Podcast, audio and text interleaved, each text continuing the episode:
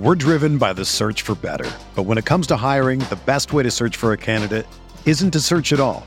Don't search match with Indeed. Indeed is your matching and hiring platform with over 350 million global monthly visitors, according to Indeed data, and a matching engine that helps you find quality candidates fast. Ditch the busy work. Use Indeed for scheduling, screening, and messaging so you can connect with candidates faster. Leveraging over 140 million qualifications and preferences every day, Indeed's matching engine is constantly learning from your preferences, so the more you use Indeed, the better it gets. Join more than 3.5 million businesses worldwide that use Indeed to hire great talent fast. And listeners of this show will get a $75 sponsored job credit to get your jobs more visibility at Indeed.com slash BlueWire. Just go to Indeed.com slash BlueWire right now and support our show by saying that you heard about Indeed on this podcast. That's Indeed.com slash BlueWire. Terms and conditions apply. Need to hire? You need Indeed.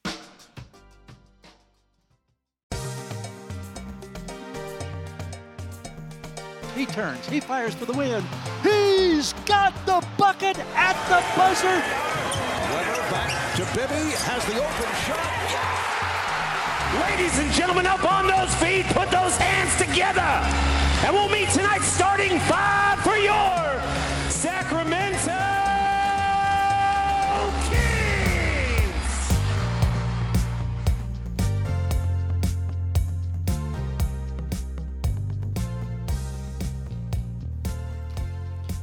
Welcome to the Kings Beat podcast. I am James Ham, Kings Insider for ESPN 1320 and the Kings Beat. Joining me, the Kings Pulse podcast, Brenden Nunes. Uh, Brenden, what's going on? I'm doing great, especially after that. Um, I'm feeling on top of the world, and I can't wait to hear the mild mannered intro that Sean gets. Yeah, Fox 40's Sean Cunningham is also joining us. Sean, Okay. how are you? all right.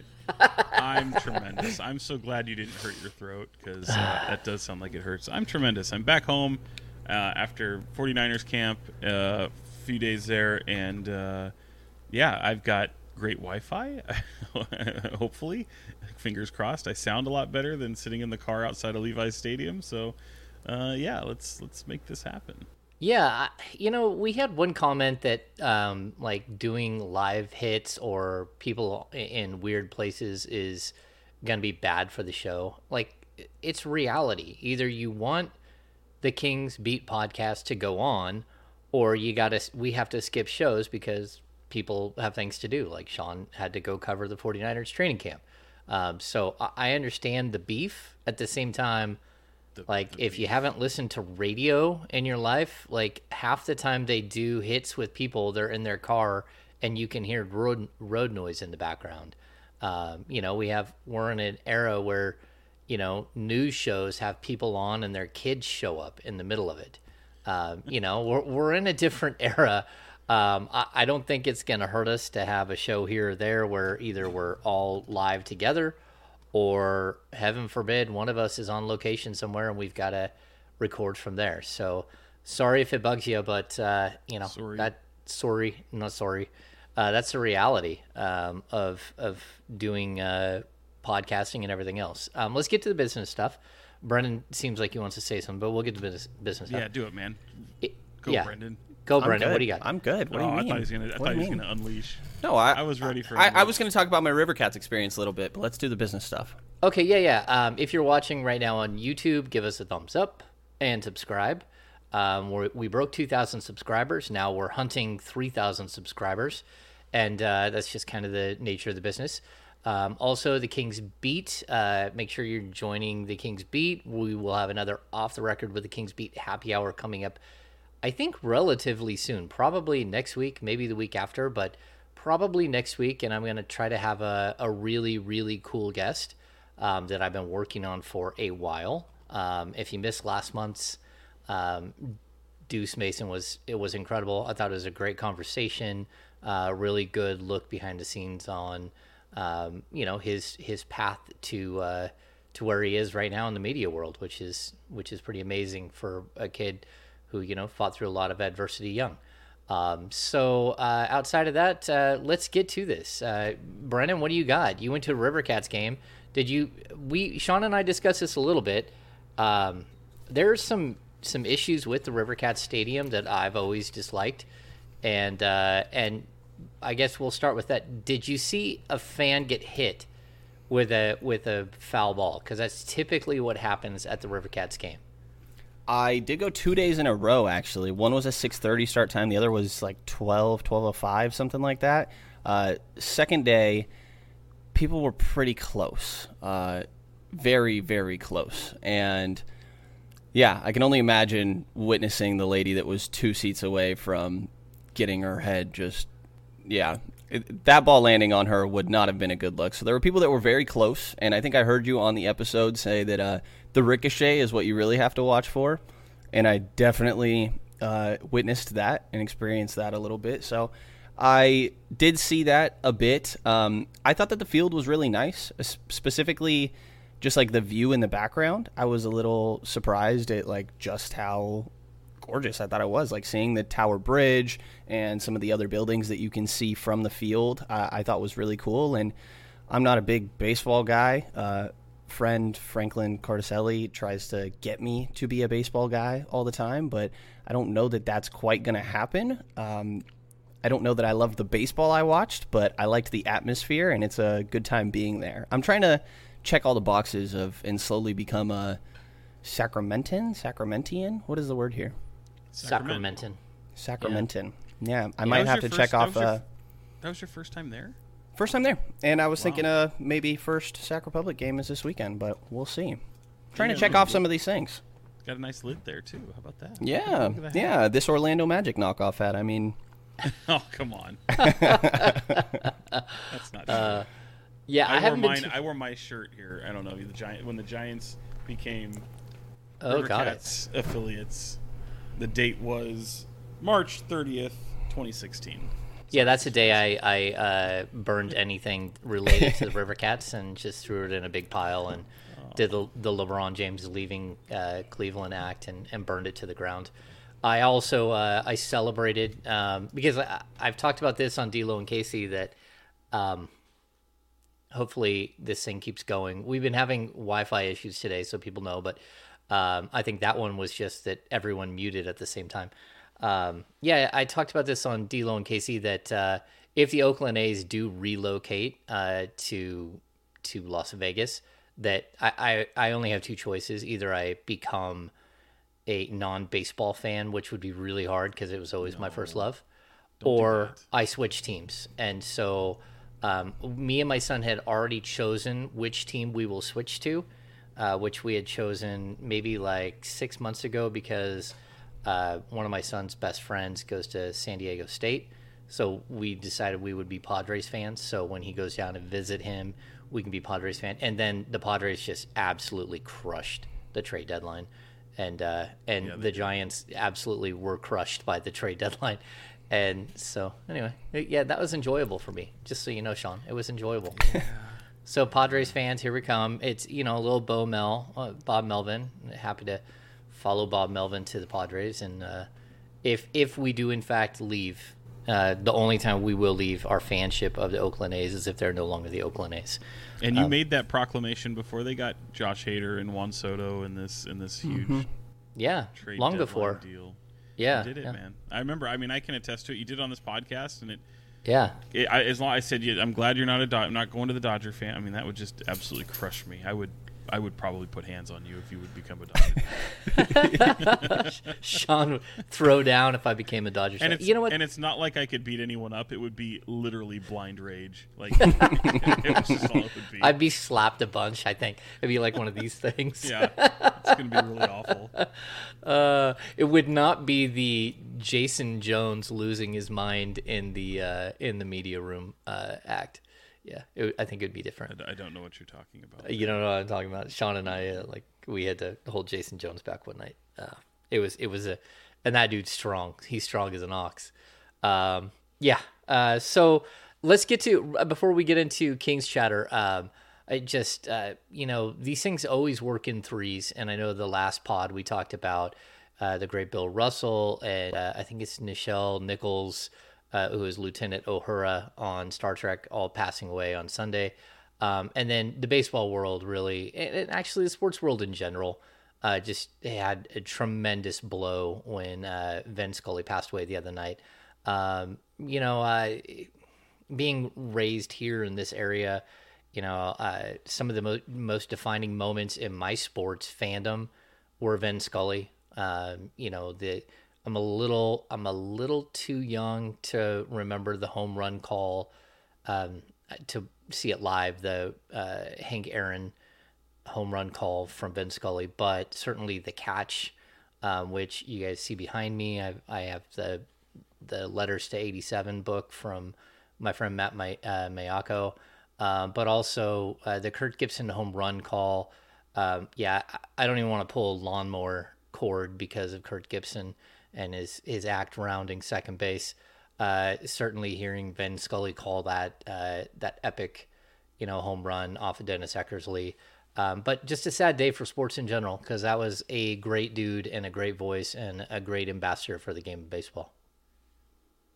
Yeah, can't can't disagree at all. I mean, what a legend! I've always separated you know my hatred of the Dodgers from Vin Scully, and uh, and and you know you talked you mentioned some of those great moments there too, James, and to think that you know it went from different sports and uh, even even from him calling you know Barry Bonds home run as well. I mean the the record breaking home run for him, pretty pretty incredible stuff that's for sure. And then just the outpouring of not only support but just admiration of the guy and uh, people who adored him. I, I was, you know, not to personalize anything, but I was I didn't really I didn't know him at all. I'd been a, uh, around him a couple times, um, never even really had much of a conversation because every time I was around him, people just swarm the guy. We're not talking fans, man. We're talking like media, like like other media would just absolutely swarm the guy. I remember, you know, especially since L.A., you can remember like Vin Scully and Chick Hearn, and I remember NBA, I'd have moments with Chick Hearn uh, where we could talk, and he didn't kind of, you know, Chick was a legend, but in comparison to Vin Scully, I, I have never seen um, uh, another media, another radio, television analyst, broadcaster, whatever, swarmed the way people did around Vin Scully. And and you think about baseball, man, like those are long days. So you get there so early before the game. You're there until maybe an hour. Well, they they get out of there pretty quickly afterwards, but um, those are just long days, and, and, and you would think that there'd be a lot of moments to access the guy or pull him aside, have a chat, whatever, or downtime, if you will. And at least when he was on the road, I never saw him at Dodger Stadium. I never went down there uh, during his his run. And uh, but anytime he came up to San Francisco or Oakland, like the guy was just absolutely hounded. You would have thought the the, the president was in town. Yeah, yeah, I'm uh, as the baby of the show, not the most familiar with Vin Scully, but obviously know the person, and I, it's just amazing to me to see the impact that he can have, that someone can have on just people in general. That it's not just players that have this crazy impact on on people around the world that it's broadcasters and and so many different other people and and clearly Vin Scully was one of those guys so it's just amazing to me to see the sort of impact that someone in that role is able to have. Yeah and you know I think we're surrounded with legends here in Sacramento that are Sacramento legends you know the Jerry Reynolds and Gary Gerould's of the world who have you know put their stamp on the local scene. And he was uh, Vin Scully was lucky enough to not just be the Dodgers guy, but he was also, you know, a national broadcaster as well. Um, and you know, I think it's something that uh, people will appreciate with Mark Jones at, at, a certain point. That Mark Jones is, you know, the one of the play-by-play voices of the Sacramento Kings. I know a lot of people wish he was here all the time. Um, that's just not the way it works, um, unless the Kings want to come up with national TV money to have a to have Mark Jones here full time. Um, but uh, you know, Mark Jones is another one of those guys who is he's been there. He's called just about everything, and you know, it, it's uh, we get to see these living legends, even if you don't appreciate them as that when they when they're you know at even Mark Jones' age, you know, he's still got a lot left in him. Where Vin Scully just kept going and going, and just like you know, Gary Gerould has been the voice of the Kings for what are we going on? This will be the 38th season um, of Kings basketball, and that's just it's incredible. And they become part of your experience with a team. Um, you know, I've talked about it many times of like cleaning the grill at uh, Big A's Drive-In as a teenager with the radio blaring and Gary Gerould describing the game. You know, the uh, the action moving from left to right on your dial. Uh, you know, just like his the way that they paint a picture is just beautiful, and I, I think it's a lost art um, that you know a, a different generation, a different way of viewing and consuming your sports content. Um, but it, it's beautiful in the way that they do it, and and uh, you know really uh, thoughts and prayers go out to his family. You know, uh, he lived. Especially- Oh, go ahead. No, it's, it's especially for baseball because baseball's such a it's the slow burn. And we, Brenden and I were talking right before while you were fixing your computer issues, and it you know he's a what do you call yourselves, Brenden? Millennials, not millennials. What's the, like the Gen Z would be Gen next. Z? I think Well, I'm know, right like- on the edge. he was he was very you know appreciative of the pitch clock that they that they that they have in especially in minor league baseball and they kind of keep guys to to stick to it to keep the flow of the game moving. And uh, they didn't have that. Like you're talking about a guy who called games in the 50s like playoff games a game 7 in the 50s and you know to the the downtime in between in between pitches and at bats and and he's got to paint the picture and, and tell him everything he's seeing. And he worked alone for for the majority of his career. He he didn't have another you know a color analyst with him. He'd always work alone. So yeah just just uh major props and actually you made you- James you brought up something with Mark Jones I realized we talked a lot about summer league but I kind of want to give him a little uh, love here for a second because I don't I, this this struck me. You mentioned, I mean, obviously, hey, if the Kings give him national money, he'd, he'd probably stick around and not do so much of the national stuff. It's it, it's it's why having someone like Mark Jones as part of your broadcast is so special and so cool. Like you can think of like the Knicks, and they've got Mike Breen, right, and he's got to share his duties with with all these different things. But seeing him at summer league and knowing what they bring the broadcasters through, both NBA TV and ESPN. You're talking about a whole day's worth of games, and I think Mark was on like three or four different games at, at any given day, and the Kings ended up playing on one of his days off, and uh, he he's he's put through the gamut. He's got meetings, he's got all these things that are going, and the one day he had off, he still made a point to get to the gym and, and watch the Kings and and and not necessarily utilize his media pass. Like he's he's like in the crowd with like fans and kind of a little bit anonymous there. And and I just kind of saw him and sat down with him for a few minutes and.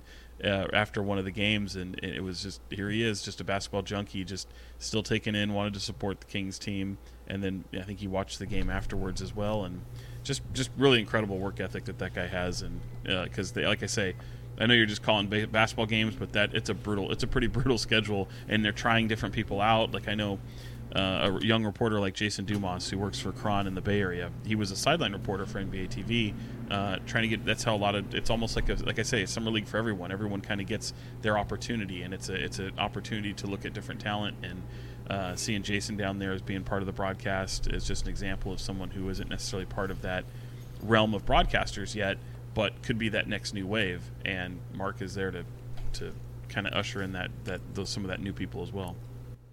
I, I think the thing that's always impressed me the most with Mark and that I always really enjoy is the storytelling. Like he always has this random detail or story about a player and just appreciating like all the behind the scenes networking and asking questions and getting those stories uh, for him to share them like because he has one every every single broadcast he has multiple crazy stories um, and it, it, it's just like going above and beyond even outside of the broadcast and his preparation like mark is phenomenal to have in sacramento Yeah, I think it, it brings me back to the Vin Scully story. I don't know if you guys saw, you know, everyone's been putting up clips, right?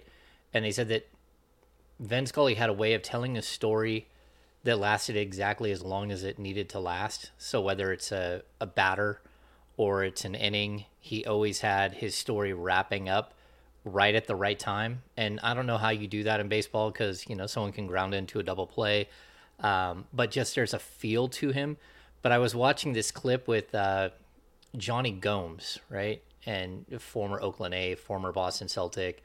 Um, and he's telling one of those Mark Jones stories that Vin Scully is. And, and Vin Scully is basically telling this story about how um, at, at age like 12, like someone brought a wolf, like a real wolf, to uh, Jonny Gomes' grandma's house or grandpa's house, something like this. And the guy told him, "Hey," he said, "Hey, I'm gonna go pet your dog," and he's like, "It's not a dog, it's a wolf. Stay away from it. Do not go near it." Well, he didn't listen, and next thing you know, the wolf like busted loose and like tracked him down and had him on the ground. Was about to take like a big bite out of him. And Jonny Gomes just like gave in, like I've lost and I'm gonna die. And the wolf like, oh, that's weird, and backed off because he like he just gave up. And uh, he's telling this story in the middle of the broadcast about Jonny Gomes being attacked by a wolf, calls him the wolf man as he grounds out to, uh, no, he shoots a ball past the third baseman into left field for a single. And he just, it's, was the timing of it, everything was amazing. It's almost like he watched it back and timed his story specifically to end with Jonny Gomes hitting a single into left field. Um, but it was just, it was magical the way he does that. And I bring it up because Mark Jones, every single broadcast, he's got some weird story that like it's like oh that's weird. Like i didn't where did that one even come from? And it's because he does spend some time. He spends some time talking to players. And it's not about x's and o's. It's it's almost like they have this this question line of question. Hey what's the weirdest thing ever happened to you? And then you ever had know, any run-ins with any wolves, possibly, Davion? yeah i mean i don't know how they get these stories uh, because you know when you're in the grind of it you you sort of miss that these things have happened. Sometimes you go back and you research players and you're like oh that's a weird story. I'm going to bring that up. Um, which we've uh, you know i've done plenty of times in writing and stuff but uh, yeah it mark always has a, a tendency to to like hit the right chord right? He there's just some something random especially Especially whenever there's silence, Mark fills it, and that's what we're something here for. Oh, Yeah. i'm back i don't know how long ago i busted out but yeah He said especially when. uh Uh oh. i don't know uh, it's all good. Yeah, yeah. I I just like it. Oh, when you're you're watching a blowout in the third quarter, and you then go. you're like, okay, we gotta we gotta stick around and see if Mark Jones has any other crazy story to go with this because that's kind of what he brings to the table. good thing the Kings never have blowouts in the third quarter. Yeah, yeah. Yeah. Um, okay, so uh, we're gonna cover a couple of things, and um, you know, uh, I was uh, I was on the the interwebs this morning, and someone posted this picture of how incredible the Western Conference is going to be, and all of these big threes from around the Western Conference. And they they showed eight different teams, and of the eight teams, the Sacramento Kings were not one of the eight. And and we kind of looked closer and you know Dallas isn't one of the 8 Portland isn't one of the 8 Utah isn't one of the 8 um, and then you start to think where exactly are the Kings when it comes to this Western Conference? And I, I think maybe a more intriguing question because if we look at this graphic and we see some of the the big threes that they're considering on each team um, who who would be your Kings big three? I mean, I know we know one and two pretty easy, but you know, I guess we'll start there. What, Sean, what do you got? I mean, is it safe to say? And, and look, me being just the negative guy. Do they have a big three? Like, is it okay if you don't have a big three? Uh, If you have to just put somebody there, because I think it's going to change. I honestly think this year it'll it'll probably change. I think you can make the argument for someone like Kevin Huerter, who's the new kid on the block. But to me, I think right now, as the team stands, I think you have to go Fox, Sabonis, and Harrison Barnes. Mm-hmm. I, I, I truly feel that's just the appropriate way to do it. But I feel like it will be Fox, Sabonis, Huerter, or possibly Fox, Sabonis, and Keegan Murray. Yeah, You know, but I think it's okay if you don't have one yet. I really do. Like I, I, I was looking, you know, the graphic that you that you brought up. I will say, uh, there was only one part that really kind of made me snicker, if you will, and in looking at the Denver Nuggets, like we're just throwing Michael Porter Jr. on there as if he's a big three. I know you're paying him like a big three, but it's okay. You've got the MVP. You don't have to. I mean, maybe just for the sake of the graphic, you could have just made maybe a healthy Jamal Murray and and Nikola Jokic just bigger than having to throw a third person in there. Maybe but we third haven't person's Michael Malone. we haven't seen a healthy Jamal Murray. So yeah, I mean, I guess we could we could do that. We could pick apart because I look at the Golden State Warriors and Jordan Poole, Wiggins, and Curry, and I start scratching Right. my head. I'm like, okay, Yeah, that's, that's strange. Um, and then I look at Booker and Paul and Ayton, and I think to myself, is Ayton really that much better than anything else that you would put as a King's third? Um, I look at the Clippers. They have, uh, of course, Paul George and Kawhi Leonard and John Wall. John Wall hasn't played in like a year and a half, and you know uh, who knows. Um, you got the Lakers, and you got, of course, LeBron and AD and Russ, Russell Westbrook. Uh, I can find flaws in that group, and then even uh, Memphis. You know, Desmond Bane with uh, with Ja and and the Triple J. Um, that one is like okay, you know, uh, you're gonna give New Orleans Zion. Like, all right, well, the dude hasn't played in well over a year, so I, I'm not sure that you know. I think you're right that like finding a big three for Sacramento is probably difficult at this moment, and it probably would be Harrison Barnes, which I think Harrison Barnes is as good as some of the other players on that list. Um, but uh, I, think it will change as well. Brenden, where are you at with with what we're seeing? I think it's HB right now as well, but I think that if I were forced to like label a big three for the Sacramento Kings, I think I'm putting Keegan um, because I, I think that I'm just thinking a little bit more long term, like who I see as the core three of this team, um, and it, and it goes beyond that. But just for the sake of this conversation, like I, I think of Fox, Sabonis, and, and Keegan Murray as the three most important players on Sacramento's roster. Maybe not when it comes to production next year. I think it's actually a really interesting conversation of like who is going to be the third guy. I, I think Sean did a good job walking through the different possibilities. Like I think more likely than not it's HB. But there's a chance that it's Kevin Huerter. There's a chance that Keegan Murray looks really good in, in year one on the offensive end as a as a third or fourth option. Like so I, I think that that's something that's been interesting to me recently. Like I wonder and, and maybe we'll get to this a little bit later. Um, who is going to be how it's going to work after Fox and Sabonis. Like, is it just going to be someone's night every once in a while, and you're going to have a couple different guys that average 12, 13 points, and every once in a while, one of one of three or four different groups of guys because Malik Monk could do it at any night. There's other guys. You never know if Terrence Davis is going to have a night. Davion Mitchell, uh, Richaun Holmes is still really good at basketball. So you never really know who's going to have it, but it's interesting to me. Um, Richaun Holmes is good at basketball when he's the only big on the floor, but um, I think that it is intriguing to me. And right now, I would say HB when it comes to production next year. But when you're talking long term, like what is the big three of the Sacramento Kings right now, I would put Keegan uh, just because in my mind he's more like long term plan. I think I think that's a that's a good way to differentiate like who from a production standpoint, right? Which is kind of what I was talking to, and then obviously what means more to the franchise. And I think that's actually probably the bigger discussion because to your point about you know Zion Williamson and him having having not played last year and kind of the things he's gone through, and even someone like me kind of poking fun a little bit of Michael Porter Jr. like paying him like he is. yeah, maybe it is. Maybe it's more of the what does it mean to your overall franchise? Like who's the more important piece to your franchise? So I feel like having maybe two big threes. I would agree with you. Yeah, Keegan Murray, De'Aaron Fox, and and Domantas Sabonis would be that big three for Sacramento in that regard, in terms of the most important pieces to your franchise. The real answer here is De'Aaron Fox, Domantas Sabonis, and Donovan Mitchell. Obviously, by the way. I thought you were going to say Keon Ellis.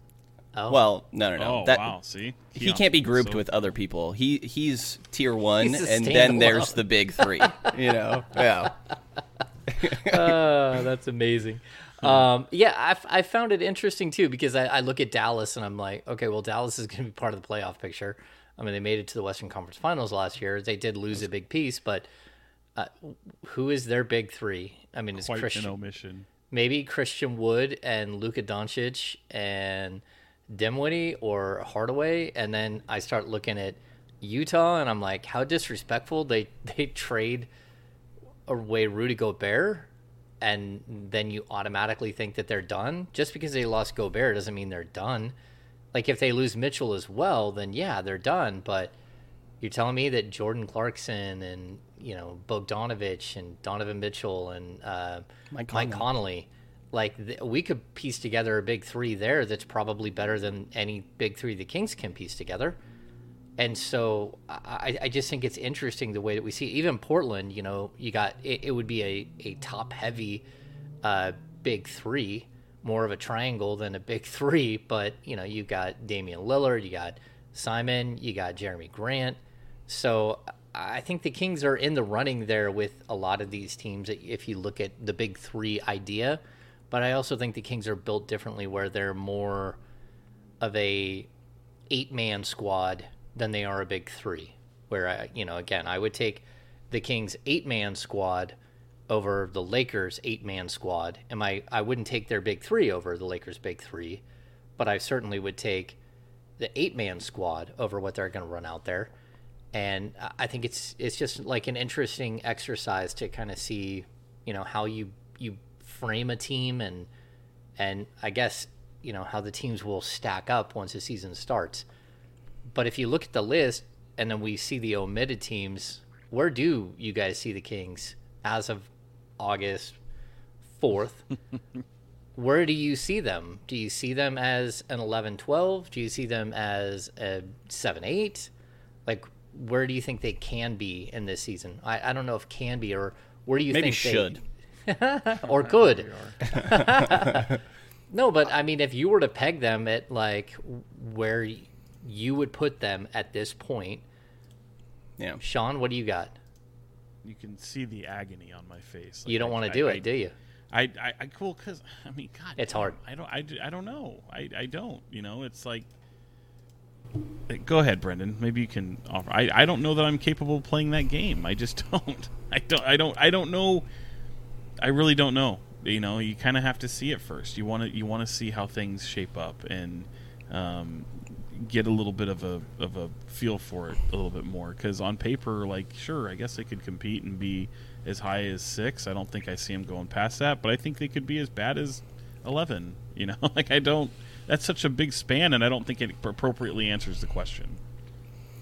Sean has given like vibes of like a player that just gives you the most basic answers in media. These cookie cutter answers. Anytime you ask him about a record, well, it's hard to Kosta. talk about that. Yeah, I'm- of Kosta Koufos.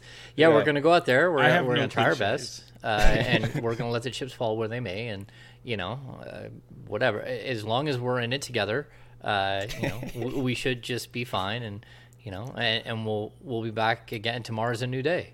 Yeah. yeah. Throw a movie reference in there at some point, and, There and we got go. Sean Cunningham. Yes. Yeah, there it is. To a T. To a T. I will say a nine to eleven seed. Um, and, and maybe that's too wide of a range. If it is, let me know for kind of what you're asking. But I, I think It that is. that's sort of what we're talking about. Uh, Sean, you have no room to talk here. no, that's but that's the point. Like it's it's it's there's so much vast real Yes. estate between those spots that it doesn't appropriately answer the question because you can't. You can't. Like certainly they're capable. Like if things go right and and injuries happen in the West, like you're capable of of doing some things that that might over that might get you over the hump and exceed some expectations. I just don't know what those expectations should be, other than being a postseason playoff team. Like your postseason, that should be your expectation, right? But like, where are they? Are they better than Denver? I don't. No, I don't think so. Are they better than the Lakers? I don't. Probably not. I mean, maybe, maybe. You know, like they're going to do another double down on on what they have there, and if if everyone's healthy and you've got LeBron and AD, to James's point, is that one and two better than the one through eight that you feel better of roster wise and quality depth wise? Sure, but can that can that big two win you more games? And we've seen a big two win more games in the regular season uh, sometimes than than quality depth has. So it's just such a tough question, man. You got EuroBasket coming up. What if I don't want to put the, like? What if something happens to Don't one of these teams? it. I know, man. Don't you Hey, I didn't it. say to any team in particular. I said to one of these teams. So, you know, Yeah. Uh, so I guess if if I'm going to ask you guys to answer the question, then I, I mean I think we do have to look at it with a broad stroke. It, they are probably a six through eleven team. Whoa. I think we, we can think of four teams that are below them, and we can think of five or six teams that there's no way that they can be as good as, barring major injuries. You know, you've got Memphis, you've got Golden State, you've got um, Phoenix. Uh, like who else? Help me out here. The Who else- interesting, to, the interesting one to me, to be honest, is Utah. Like, I think, I like, I think Utah is has a bigger range where it's like, yeah, you could be pretty decent. I don't think anyone's going to expect anything from you, but I could also see you not making the playoffs at all. Like seriously, like first time head coach. I know they've got talent over there. I know that. I get it, but knowing everything that that franchise has kind of gone through and, and rumors with surrounding Donovan Mitchell, and here you have a first time head coach, like I it would not shock me to be I'm and, and I, I it wouldn't shock me to see them come fall out of the fall out of the race. It really wouldn't. Especially Okay. again, here we are in August. Like you said, James, if they move Donovan Mitchell, then you almost expect it. But even if you don't, okay, like what's it going to look like? I don't think it it will be hor. Well, I mean, I guess you don't have any bigs at this point. But then I'd even throw this at you, Sean. You say that, but you don't mention that that the Lakers also have a first time head coach, and that thing could go all kinds of sideways, especially if 100%. if he tries the But the- the, but the the the friendo ca- atto- uh, approach that it kind of seems like he's trying to do. Hey, you know, we're all friends. You know, let's all let's all do this together. Uh, that may not work. There, the caveat there is you already saw them terrible, like they were bad. So you're going from Utah, who was, I mean, top top one of the top teams in the West, and without, and I'm not saying just because of Gobert. I mean, obviously they've made a couple other moves as well, but you know, can that team? I don't think that team's going to duplicate a top seed in the West, uh, even if they don't make any other moves going forward. But if they stay as is with a new head coach, I could see them being pretty good, maybe from the range of four. But I could also see them not making the playoffs. Like that's that's kind of the range I'm talking about. So, like to me, it's I see teams that have a bigger range than what the Kings do. Like again, six through eleven, that's pretty crazy to talk about. But I mean, we could talk about Utah and say like, could you be four or five, or could you be twelve? And that's even bigger to me. Yeah, and I mean, just going through and looking at, there are other wild card teams too. So we just we, you can't expect that Minnesota is going to get. uh, You can't guarantee that Minnesota is going to get better. Minnesota could be a three seed.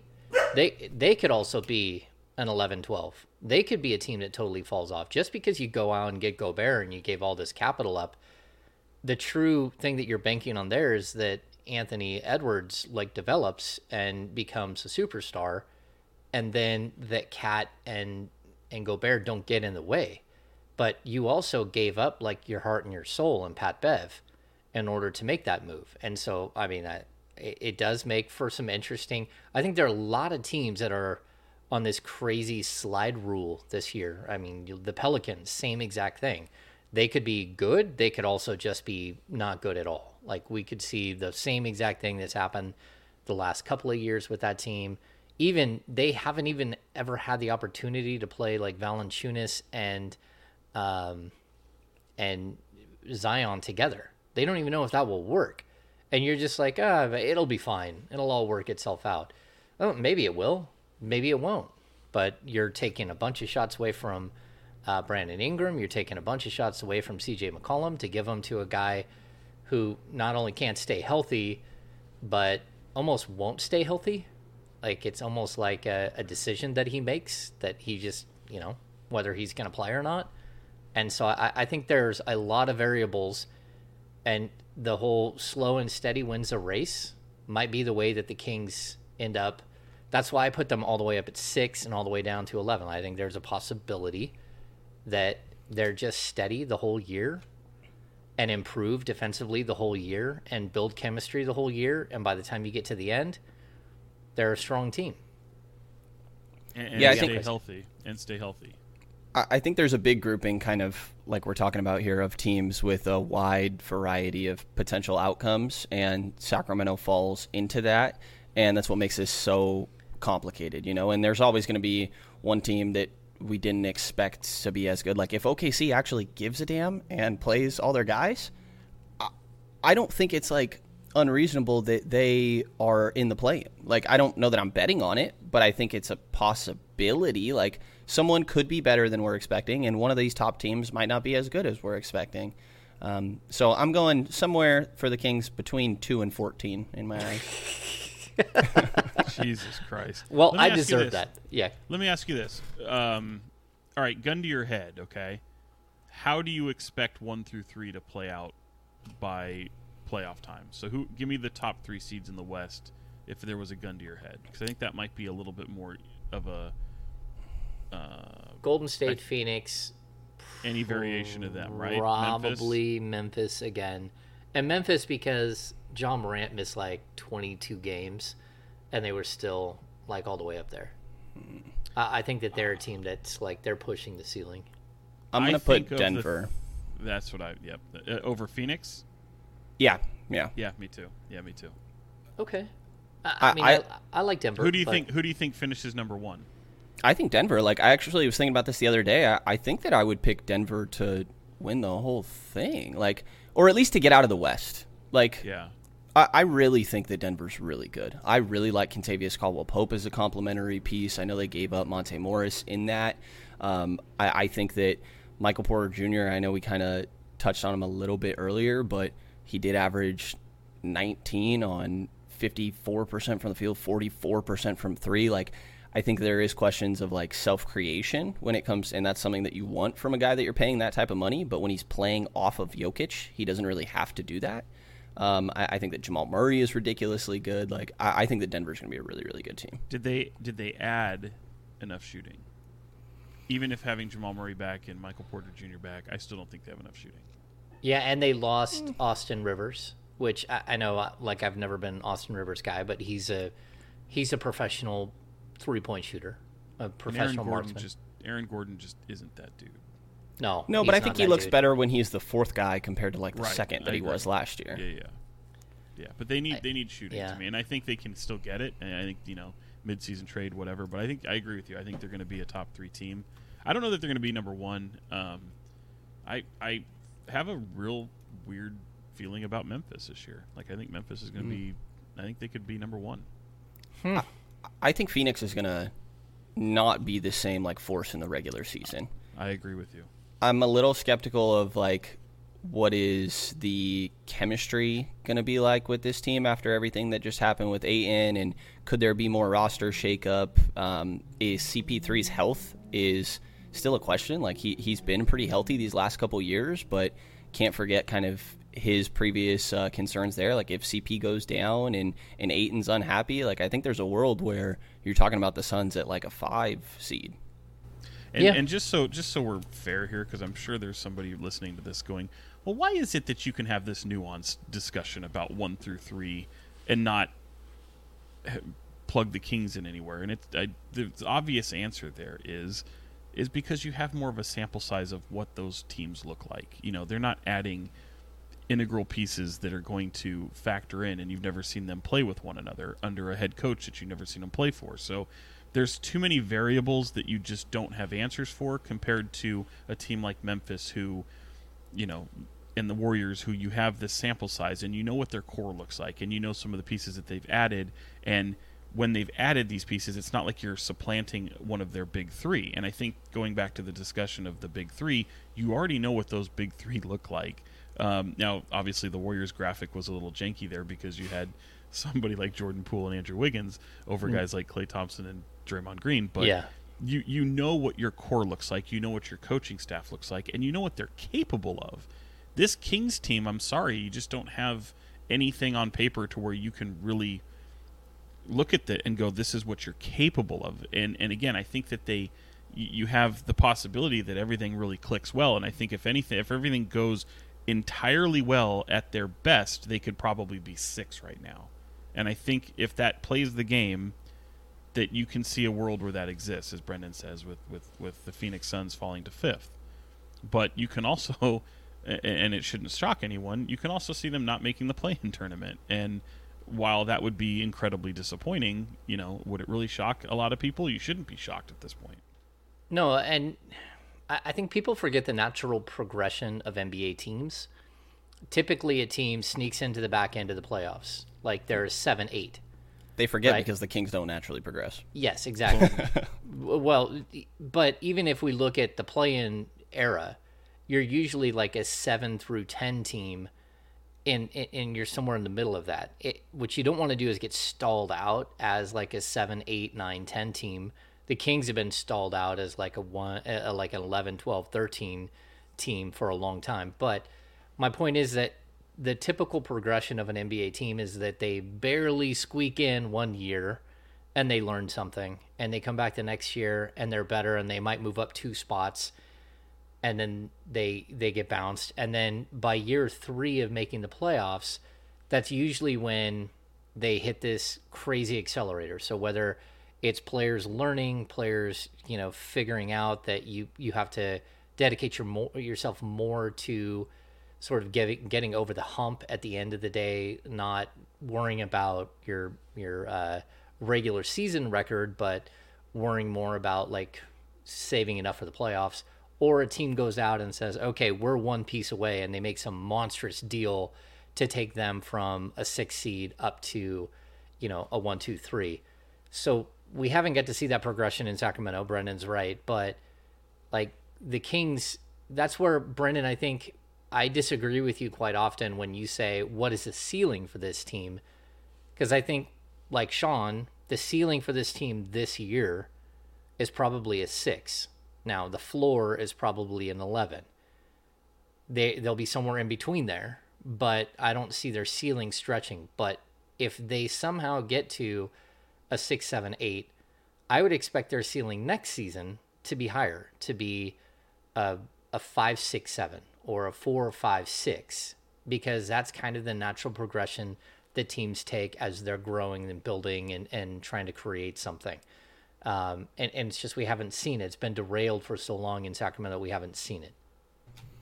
Yeah, definitely. I think that especially since some of the guys that they brought in were younger than maybe I would have expected, that I have a little bit more optimism when it comes to like the upside and, and ceiling of this roster. Um, but without going too deep into that same conversation, I guess, I, I just think that like the whole debate, like kind of what we were talking about with the Lakers, like do you take the top end talent or the depth? I think that you obviously have to have both, but it's an interesting discussion of what is more important and what's more valuable because there could be a year, this could be the year that the Kings have good depth and they're only going to go as far still in my mind as those top players are able to take you. So I think the question of the ceiling in my mind is how good can Fox and Sabonis really be? And I guess I don't quite know the answer to that, but as of now, like neither one is a clear-cut star in my mind. Okay. Well, I, I get it. I, I mean, this is. I think it's a good discussion. It's a good off-season discussion, and and I think there's also like there's a chance that this is not the roster that they walk into the season with. We're getting closer and closer to Nor finish the season with. Yeah. Oh, Like- well, like- certainly. Yes. Yeah, like if you think like I think people when they always they go, oh, this is a 35 win team, 40 win team, whatever it is. It's like you're looking at what your team is right now, and then you look at the end of the year, and even though they've added somebody like Domantas Sabonis midseason last season, if you get well, I had them at 33 wins, and they fell short of that, and it's like, well, yeah, but you had them at 33 wins based off a Tyrese Halliburton squad, and then they finished with the Domantas Sabonis squad, and so that team looked different, but they still ended up short. Like whatever you're predicting right now, that team is going to look different come April.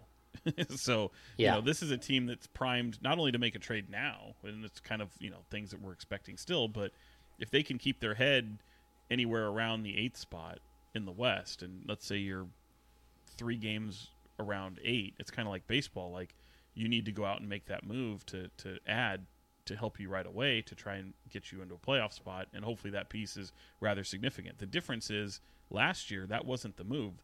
Last year was a franchise altering move because you shifted course completely. You know, you you, you drew a line, a fine line in the sand, and said, "This is what we we're going to mortgage future for the now and for the present."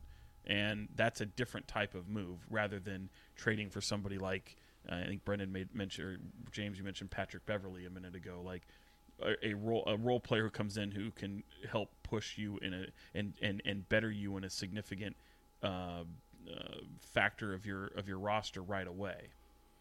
Yeah, I'd even say like if there were a move that would be like more defining than anything else right now, I don't know that you can move Harrison Barnes for the player that that would be better than Harrison Barnes. And if the Kings had more space in the backcourt, I would go to Utah and I would try to get a guy like Pat Bev because it brings a personality that can shift you from being like we keep talking about the floor, which is around 11, and I don't think that's the floor anymore. I think the floor becomes a 7 and it's not because Pat uh, Patrick Beverley is so much better than everybody else. It's that he brings in a personality that changes a culture of a team, and has proven time and time again to actually work and become, you know, like hold a team into a playoff stretch where they have no business being there, and that's that's to me where like if they're I don't know that the Kings can make some like crazy defining move to go pick up like a great three and D wing that will change everything you know, I don't think there's a Ben Simmons deal down the pipeline. Um, but I do think that there is a possibility to do a smaller move that could almost be as impactful short term, not long term, but short term, and and make a move like that. But again, I don't know where he would fit into the whole world of what the Sacramento Kings have. Which I, it brings us to our other topic today, which is you know we we're uh, we're going to start talking about position battles and you know training camp is is a ways away but i think we can already see that there is at least one major position battle for a starting job. Um, i think most of the other starting jobs are already taken and it's going to be like competition for minutes but the shooting guard spot on this team seems to be the one spot where I, I think we expect well i expect that Huerter will probably get the first shot but I can also see a world where Malik Monk comes in and takes the job because he's played next to De'Aaron Fox. I could see a world where Davion Mitchell starts uh, alongside De'Aaron Fox because he's a defensive force. Um, I could see. Don't I don't say think it. I, I can't see a world where Keon Ellis starts. Oh, Um, I can. or a world where Terrence Davis starts. But uh, if you guys were choosing right now, let's just start with you, Brenden. What do you got if you're if you're looking at the shooting guard position? What is your depth chart right now? Because this is something I did for on the Kings beat on Wednesday. I basically broke down the depth chart and kind of where it looks like it's at right now. But I think it's gonna. I mean, it has a chance to change during training camp. Yeah, I think for me it's pretty easy that it's Kevin Huerter. Um, I, I, don't, in my mind, have all too much of a question there. I, I think what'll be interesting is kind of finagling his minutes because I, I think he kind of needs to be the maybe not the backup three, but play a handful of minutes at the three as well. Like I think there's a lot of lineups where we see Huerter and another one of these guards that we're talking about, a Terrence Davis, a Malik Monk, uh, Davion Mitchell. Um, so I, I, think in my mind, the starting lineup that makes the most sense um, easily to me is Fox, Huerter, Murray, Barnes, and Sabonis. Um, that's easily the direction that I would go. What do you got, Sean? Yeah, I mean, I I agree. That's that's probably the roster I would start with. Um, as it pertains to Huerter, um, yeah, definitely. That's he's the starting two guard in my mind. I think he will play three uh, at times, but he's he's the starting two guard in my mind, and I don't really see. I don't I, I don't see the Malik Monk starting happening unless you know there's injury or something crazy happens down the stretch. But I think he's going to be your starting starting three, and and I think that even if you end up playing a bulk rotation where Monk and Huerter are on the floor together, I just don't see him starting that way though. What about Richaun Holmes, Sean? What's going on here? I didn't say I would start Richaun Holmes for the record. Again, Jesus, my No, God, I- I'm with you. Those people are crazy. Um, yeah, the internet is wild place. Um, I might be feeding I the did not- fire, but Yeah, it's fine. I do love I do love the uh, comments. I get more amused at, at comments, and it's just such a it's just just an awesome place. Yeah. Well, I, I think this plays into a larger question. I agree, Huerter at six seven, um, he's a guy who just it gives you a big guard, which the Kings haven't had, it gives you a big shooting guard that that realistically I think is um, been undervalued for some time. I think that they're if you look at his career stats and he's kind of plateaued at 12 points a game, I don't expect that to be his stats in Sacramento at all. I expect him to have a much more offensive impact on on the entire you know what's happening. Um, but I also I, I think that there's going to be like an eight slash nine man rotation, and it's pretty easy for me to come up with eight, and then you got like seven other guys fighting for who's going to be the eight and a half to that half to nine. So if you look at the backcourt with with Fox and and Mitchell, I mean, I got Fox slated for a minute, well, like 35 minutes, 34 to 36 minutes. If I look at Davion, I got him slated for 28 to 30 minutes. Okay, you just ate up like all but 30 something minutes of your 96 minutes in the backcourt.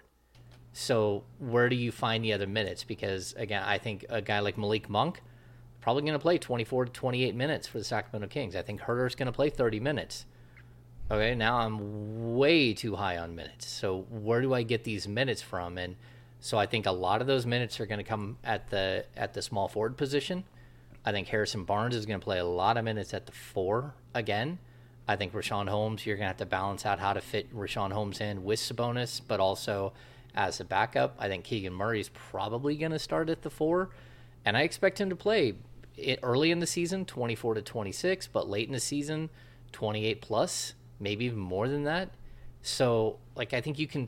That's eight players right there. So, how does Chimezie Metu or Chima Moneke or KZ Okpala or uh, Trey Lyles, Terrence Davis, Terrence Davis, yeah, uh, Alex Len, Keon like, Ellis, Keon Ellis playing 47 minutes a night. Like, how does this happen?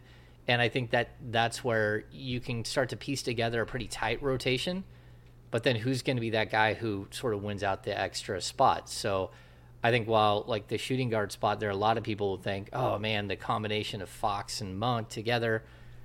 I, I like the combination of Davion and Monk together much more coming off the bench because now you have your defensive guy and your offensive weapon. I like the idea of a big guard starting next to De'Aaron Fox in case you do play against bigger players and you need him to take on a strong guy uh, as opposed to you know and let Fox work. Uh, so I, I, think we're starting to see sort of a rotation. Now, where does it go from there? How do these other guys get in the mix? What what uh, interests me, and I heard you guys say this on the last episode too. You just mentioned like 28 to 30 minutes for Davion, right? And I think Sean had a similar number, like 28. I think you said last episode.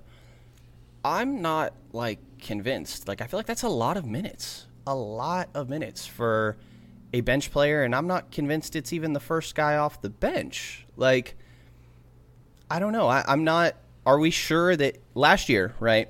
Davion averaged 27 minutes per game. The last 11 games when he was starting and running the show, he averaged 39. And in the other 64, he was about 25. And are we sure with Huerter coming in, with Monk coming in, I, I know the Buddy and Tyrese are out. Like, I guess that those kind of cancel each other out when it comes to rotational opportunity. But, like, I'm not so convinced that Davion's going to have 30 minutes. Sean, you got something uh, I on mean, that? I, I think it'll be pretty consistent. Um, you know, I know positionless basketball and all that, but um, just for what he brings defensively, I think is going to be.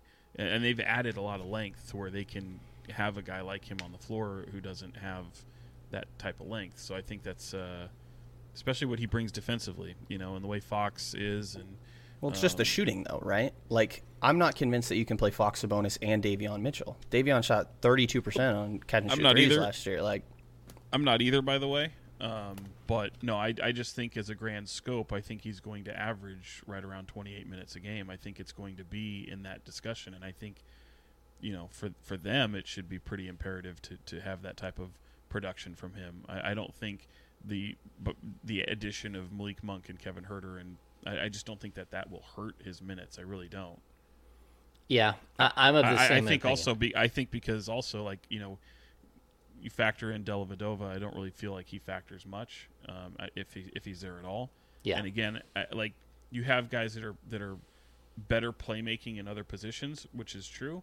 but I still don't feel like I still feel like you're going to have to rely on somebody like Davion Mitchell to be a primary playmaker, uh, uh, especially when you're, especially when you with Fox. You know, I think I think you're going to need that. I think you want to have playmaking at almost every position, and by virtue of just him being the backup point guard and and obviously what he did last year, I think they're still going to utilize him a lot, especially considering what he brings defensively.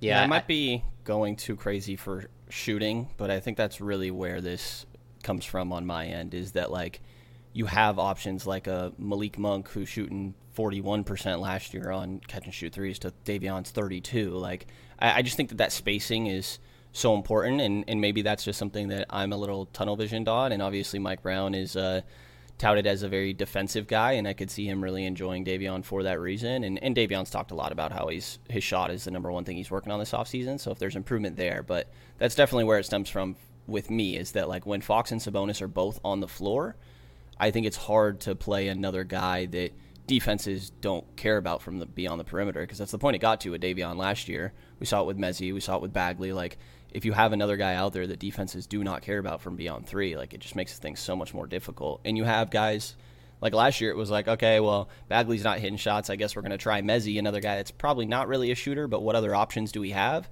And this year, it's like, okay, Davion's not hitting his shots. Well, we do have two really good shooters right here in Huerter and Monk. Yeah, I think my biggest, like, where I would argue this is that, like, watching Davion Mitchell he's a better shooter than he was last year. Yeah, I think he will shoot closer to 37 to 39% for his career from three. Like, he's just too good of a shooter. He works too hard. Um, his mechanics are too refined. And I think when we talk about spacing, what we forget is that if you have players that space the floor, they space the floor for everybody. And guys like Fox and Sabonis – they actually space the floor for shooters as much as shooters space the floor for them. So because the entire focus of a defense is going to be on ways to stop Fox, ways to stop Sabonis, or ways to stop Fox and Sabonis when they're together, it creates openings for the other guys on the perimeter. So while he didn't hit his shots last year, I think it was a little bit of an anomaly. And I, I look back, you know, while you guys were talking about uh, I look back to last season and, and Gary Payton uh, for the Warriors. He didn't play as many minutes. He only played like 18 minutes, but he shot 35.8% from three. And that's kind of where, if you can get Davion even to that level, it really does open everything up. He opens for them, they open for him. His ability to break guys down off the dribble, to pull up and to, to stop and pop at like 15 to 18 feet is big. Um, so I think he can mask a lot of the issues as long as he isn't just a bad three point shooter. And his college career told me he wasn't, well, his final year in college showed me he wasn't, but also his work ethic and the way that his mechanics. I, I just don't see him being a poor three point shooter there's definitely lots of reasons to believe. I, I, agree. I think like the form looks really good. I mean, I'm far from a shot doctor or anything like that, but I think there's reason to believe when it comes to that and the work ethic, obviously. And anyone in the coaching staff will always tell you that they believe in Davion and and just rave about him. But I, I don't know. I, I think that I see him being a good shooter. I just can't shake that that senior year at Baylor is the outlier right now. Like he wasn't a good shooter last year He's also really bad from the free throw line, by the way. And I feel like this doesn't get talked about. He's like really bad from the free throw line. He shot 65% throughout his college career. Um, I don't have his Sacramento number in front of me right now. Uh, 65% last year. Yeah. Um, on just over one a game. He, he hardly gets to the line. But like as of right now, that 44% that he shot his senior year at Baylor is the outlier because the year before is 32%. His freshman year at Auburn was 28%. And even that year, he shot 44% from three. He shot 64% from the free throw line, which is here and there a, a decent indicator of shooting. So, like, I believe in it. And I, I think there's, well, I think there's reasons to believe in it. And I get that. I, I just can't shake that, like, right now, there's only one outlier season where he actually was a good shooter. Yeah, I, I think it's a really good point. Not, I mean, if you're looking at guys coming out of college and you want to know if they're going to improve as a three point shooter, one of the easiest things to do is to look at their free throw percentage. And you're right, he's not a good free throw shooter. Uh, but these are like the I just I don't buy it. For some reason with him, like he passes the eye test for me, and and I think he'll actually be okay. Uh, And, and this is what Alvin Gentry said. Anytime, if I ever tried to like question Davion, like, oh, you know, some specific detail that I didn't feel like he was doing great, it was pretty much exactly what you said in response of like, he's gonna figure it out. I believe in him. Yeah, yeah. I, I don't know. It's it's kind of interesting. It's a it, he's as a player, um, he's one of those rare players that you do kind of go, okay, I, I think he'll work his way through it. Um, and I also think he'll be he'll come in in great shape, but he'll also understand that he can't just work himself into the ground all the time, especially if his role is increasing and stuff like that. Um, okay, so uh, we're gonna get to the business of basketball. Uh, and Brenden is going to take this over today. Um, he's got some true or false questions, and he's Oh, going to, yeah, yeah. I know Sean loves to predict the future, so that's what we're gonna do here. Yeah. predictions. All I will I will throw you guys some statements and and you go with true or false or if you'd like to be hip with the times we can go factor cap if you guys understand what I'm saying here. I do. Um, James, cap is what the uh, young people say about uh, a lie. So if that's something that's false, you go. "Okay," And he look, he froze. His brain froze. It's not good. can't handle it. It can't happen. He can't, Yeah. He can't. This is better than when he froze before because we had. I, I froze. Yeah. oh, there he is. Yeah. Yeah, I froze right in the middle of your explanation of cap, which you have to understand that I'm on the radio uh, three times a week with D'Lo and Casey uh, talking about uh, these things. So yes, Gotcha. All right, so one of my first ones, we'll go with factor cap then, since you guys are young and hip. Um, this one fits with what we were just talking about. Malik Monk will average more minutes per game than Davion Mitchell. And I'll give a little bit of context. Like I said, last year, Davion averaged 27.7 minutes per game. Um, and Malik Monk with the Lakers averaged 28.1. But fact or cap, Malik Monk will average more minutes per game than Davion Mitchell. James. cap. Yeah, I, I think that Monk is going to be like the fireball coming off the bench, and he's going to have unlimited opportunities to shoot. Um, but I think Davion is going to be in closing lineups, and he's going to be a guy that uh, that they rely on heavily. Like we'll see a lot of three guard sets, especially early in the season with Fox and Davion and Kevin Huerter, with guys like either Keegan or Harrison Barnes at the four and Sabonis at the five, closing out games. And uh, I, I think he's going to play a bigger role, uh, but that's just me. Uh, I see it quite possible that he could average more, but I am going to go cap as well, only because I feel like for what Davion Mitchell brings to the basketball court positionally, uh, especially that that's going to play that's going to make a bigger uh, opportunity for him to play a bigger role than somebody like Malik Monk who's going to compete with more people from a scoring standpoint, if that makes sense. Um, I just feel like there's there's not as much depth in the point guard position, even though I don't really love Davion Mitchell as a point guard. I think I've talked about that. He's more of a combo guard, in my opinion, but he's going to have to play the role of a point guard. And whereas Malik Monk, who may have the ball in his hands at times, uh, is going to play the role of a shooting guard. So um, I know we talk a lot about position, positionless basketball, but I think as a result of that, I just I think it's going to be uh, cap because I think uh, Davion Mitchell will have more opportunity. Davion does definitely have an aspect that he might be the only player on the roster that he provides um, with his point of attack defense and, and kind of just being a ball hound and really just being able to bother. I guess like uh, you know KZ Okpala falls into that a little bit, but they're different positionally. So I will also say cap. Um, if Huerter was not a part of the roster, I think I'd feel differently. Um, oh yeah, because like I, I just think I, I'm obsessed with with spacing and shooting. Um, so I, I think that having Fox and Sabonis out there again, two guys that are non-shooters, I, I think the three others need to be elite shooters, and like I think that, that you have an opportunity to do that now. I, I think Fox Sabonis, and then pick your three between Huerter, Monk. Uh, if you want to throw Lyles in there, but HB and Keegan, um, Lyles is the outlier of that grouping. But yeah, I think that there's um, moments where Monk will play more, but I, I, think it'll be it'll be pretty close. Next Hang one, on. I, am going to yes. say, barring injury too, I see a lot of lineups where Fox and Sabonis, or Fox and Mitchell, or Mitchell and Sabonis are going to be on the court at the same time. I think, or we talk about there always has to be one of Fox or Sabonis on the court. I think there will always be two of Fox, Mitchell, and Sabonis on the court at all times. So my point would be like at the six minute mark of the first quarter, I think they'll probably pull De'Aaron Fox for Davion Mitchell. He'll play with Sabonis for the next three minutes. Fox will come back in at the nine minute mark of the first quarter. Sabonis will come off the court. And then you'll just keep rolling with those three, with two of them being on the court at most times. But that's just my opinion.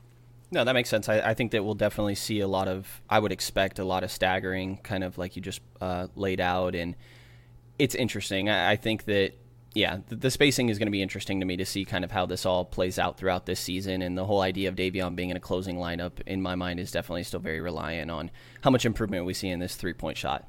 Next one I got for you guys one of Harrison Barnes or Richaun Holmes, one or both, will be on the Sacramento Kings in the 2023 2024 season. Fact or that cap? Is, that is fact, in my opinion. So not not this year, coming up, but the year after. Wait, wait, wait. Hold on. Maybe I misunderstood. Say that one more time. So not this season, because right, this oh, year okay. is what 22, 23, but the year after, one of HB or Richaun Holmes will be on the roster oh, still. Uh, okay, sorry, I want to change my answer. I'm going to say Cap. Cap. Think they're both gone. Yeah. Yeah, I would agree uh, with Sean. Yeah, I, I, I think thought you were saying this season. I feel like an no. idiot. I was like, I'm ready for this one. I, I think there's a possibility that one of them doesn't survive this season. Also, both of them doesn't survive this season specifically. Um, but you know, you can't just keep uh, like a luxury item when you're not a team that can have luxury items on your roster, like Richaun Holmes. Right. Right. Yeah. No, I uh, definitely see, and obviously the two guys that are, uh, I guess maybe you would say on the block or the guys that are getting talked about the most in uh, in kind of trade conversations. The reason for that one. What do I have next for you guys? Fact or cap? The Sacramento Kings will have an All Star within the next two seasons. James. Mm. Fact. I, Based I think. What? I, I just I have a feeling that they're going to get off to a decent start. They'll be in the hunt at the All Star game. They'll have two players with All Star level numbers, and one of those players will get rewarded because they're in the conversation. And who do you think that is? Fox and Sabonis. One of those two, two. Whether uh, like who's going to make it over over who, I, I, I don't know. But you know, I, I definitely think that there's a possibility for one or even both in the next two years next two years, and you're saying, uh, okay, I'm, I'm just gonna say cap. I, I, yeah, I just that's I, I can't picture it yet. No, fair enough. Right. the last All Star was Boogie that made it three years in a row from 14 to 17, and before that, you guys know Brad, off the top of your head? Brad yeah, Miller, Brad Peja Stojakovic. Right, right. No, 2003. Yeah, oh, 304. Yeah. I, again, and I think that they can put up All Star quality numbers. That's not saying anything disparaging about them as professionals. It's going to take, a, I think, in my opinion, it would take a lot of wins. I think you'd have to be a top four team. I don't see that happening. So I think you can need a roster move. Um, I think you can, again, you can be an all star caliber player without being an all star. And you're Sacramento. It's hard to get, it's hard to get votes. It's hard to get, it's hard to get the ultimate respect that you want. Um, you've seen the way all stars work in in the past look at you know even last year I think I got laughed at uh, by when Mike Conley and he ended up being an All Star, um, put up All Star caliber numbers. He hadn't been there before. He's on, on a good team, and he ended up being a, a replacement that got there. So um, I think it's really tough, man.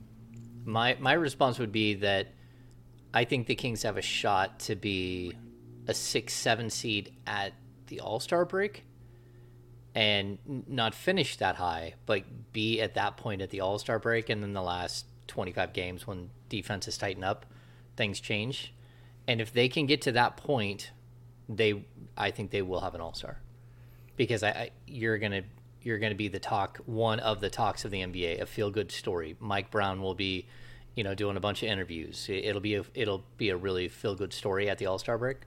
That's where I would go. I, I think the same. I, I think that like a narrative, obviously, it's very reliant on team success, but I, mm-hmm. I think that there will be a focus on like, wow, these guys really changed the their trajectory and the view of the Sacramento Kings. One of these guys should be an All Star. There's part of me that is like, could it be split between the two? And then since they both get some votes, that that neither one ends up getting in. I guess I would go like De'Aaron between the two if I had to pick, just because like I think they're going to perform at very similar levels, and you know maybe it gets looked at as Sabonis has had his All Stars. Let's give this one to De'Aaron, or I, I don't. I think that they're both All Star caliber players, kind of like what Sean was talking about. I agree. There's a lot of caliber All Star caliber guys that don't make the team, and I think that those two guys are in it. It's just completely relying on team success, and I'm going to go with fact that one of them makes it within the next two years. He's also a guard in the West. like that's That's true. I didn't think of positions. Yeah. Yeah. that's the toughest. That's uh, you, that's the toughest one, man. Um, well, but Dejounte Murray made it. yeah, and Dejounte left. And that's no shade on Dejounte Murray. He's really No. good. it is really no. good. Yeah, but my point would be that at least one spot is open, and I mean, people could expect Klay, but there's also a possibility for Donovan Mitchell not to be in the West. And I don't think anyone is just like, hey, Portland is going to be great, and Damian Lillard is just going to slide right back into an All Star spot. I mean, it's possible, but um, I don't see Russell Westbrook being an All Star. You know, I I think that there's some openings that maybe there wasn't before. Totally. Next one I got for you guys. Factor cap. The Sacramento Kings will have a bottom 10 defensive rating this next season. And for reference, last year was 27th. This is per um, NBA stats. 27th last year, 30th the year before. In the nine stats, the nine years that I found um, NBA had defensive ratings, there was only one year that the Kings were not in the bottom 10, and they were 19th in 2019 20. Will this be the second time in the last decade that the Kings. Let me, let me reword this again. The Kings, factor cap, the Sacramento Kings will have a bottom 10 defensive rating. I say fact. You think they'll be bottom 10? Yeah, yeah, but I think they'll. I mean, you've got room to improve. I think you'll improve. I think that's a. I also think that's a, a good benchmark, like of improvement, where, you know, to show improvement from one year to the next, if you can improve to still, you know, go from 27 to 22 to something like that, sure. I think they're going to be really close. Yeah. I think that's like a bottom 10, but would I be surprised if they were 16, 17, 18, 19? I wouldn't be I wouldn't be shocked. And the reason I, I believe that is because I think they're going to be one of the better rebounding teams in the league. Just because, it, you know, they have Sabonis, but if you're playing Harrison Barnes primarily at the three and he's averaging six and a half a game, that's pretty good. If you're playing Keegan Murray and he's averaging seven plus, that's a lot of rebounds just between those three players. And then I think they've got an opportunity to be a really good rebounding team. And I think they'll also be a pretty tight offensive team. Like I think their efficiency will be good because of the way they run through it. So I think their transition defense will be better um, because they won't be, you know, they'll the opposition will be pulling the ball out of the basket all the time. So I don't want to say that I believe that they're going to be a. I, I think they can be the twentieth. I also think they could be like 16, but I would put them more like 20, 21, 22 if I were betting. Factor cap, Mr. Hammer. The Kings will have a bottom 10 defensive rating. You didn't play the Uh, game. fact. You just gave the analysis. Yeah. Fact. I agree. I, I think uh, I'm like right where you are. I, I think if I had to like guess a specific number, I'd be like 22, 23. Improved on that end. Oh, did you lose me for a sec? Yeah. Um. I, I do think that they're improved on that end, but in my mind, it's still a team that is going to be carried by their offense and just needs to be good enough or not bad on defense. And I think that's somewhere around like 22, 23. The issue last year is that like sure we knew the Kings were going to be bad defense. They were 25th in offensive rating per basketball reference. Like Which they have to be terrible. a top 15. Yeah, they have to be like a top 15 offense in my mind. Th- this That's next that season. to me again is the most maddening shit that, that that has been around this team is the fact that they had inability to score the basketball. Yeah. When you had the ability to run fast and have a fast-paced offense, that that that that should change this year. And that maybe I'm getting ahead of you, Brenden. That might have been one of your questions, but they need to be a like you just mentioned a top 15 offensive team in the league this year. I agree. Um, next one up for you guys. This one might be the easiest one on the list in my mind. Harrison Barnes will average the third most points per game on the Sacramento Kings next season. Last year, um, De'Aaron Fox averaged 23.2 in first place. Sabonis was second with 18.9. And then third would be Harrison with 16.4. Huerter last year with the Hawks averaged 12.1. Monk last year with the Lakers averaged 13.8. Fact or cap, Sean Cunningham, Harrison Barnes will average the third most points per game next year. Uh, I'll say cap. Um, yeah, I'll say cap. Who is it? I would I would like him to be, but I just I don't know. Uh, I think Kevin Huerter's gonna have more opportunity this year. I don't think he's gonna be shy about shooting the ball.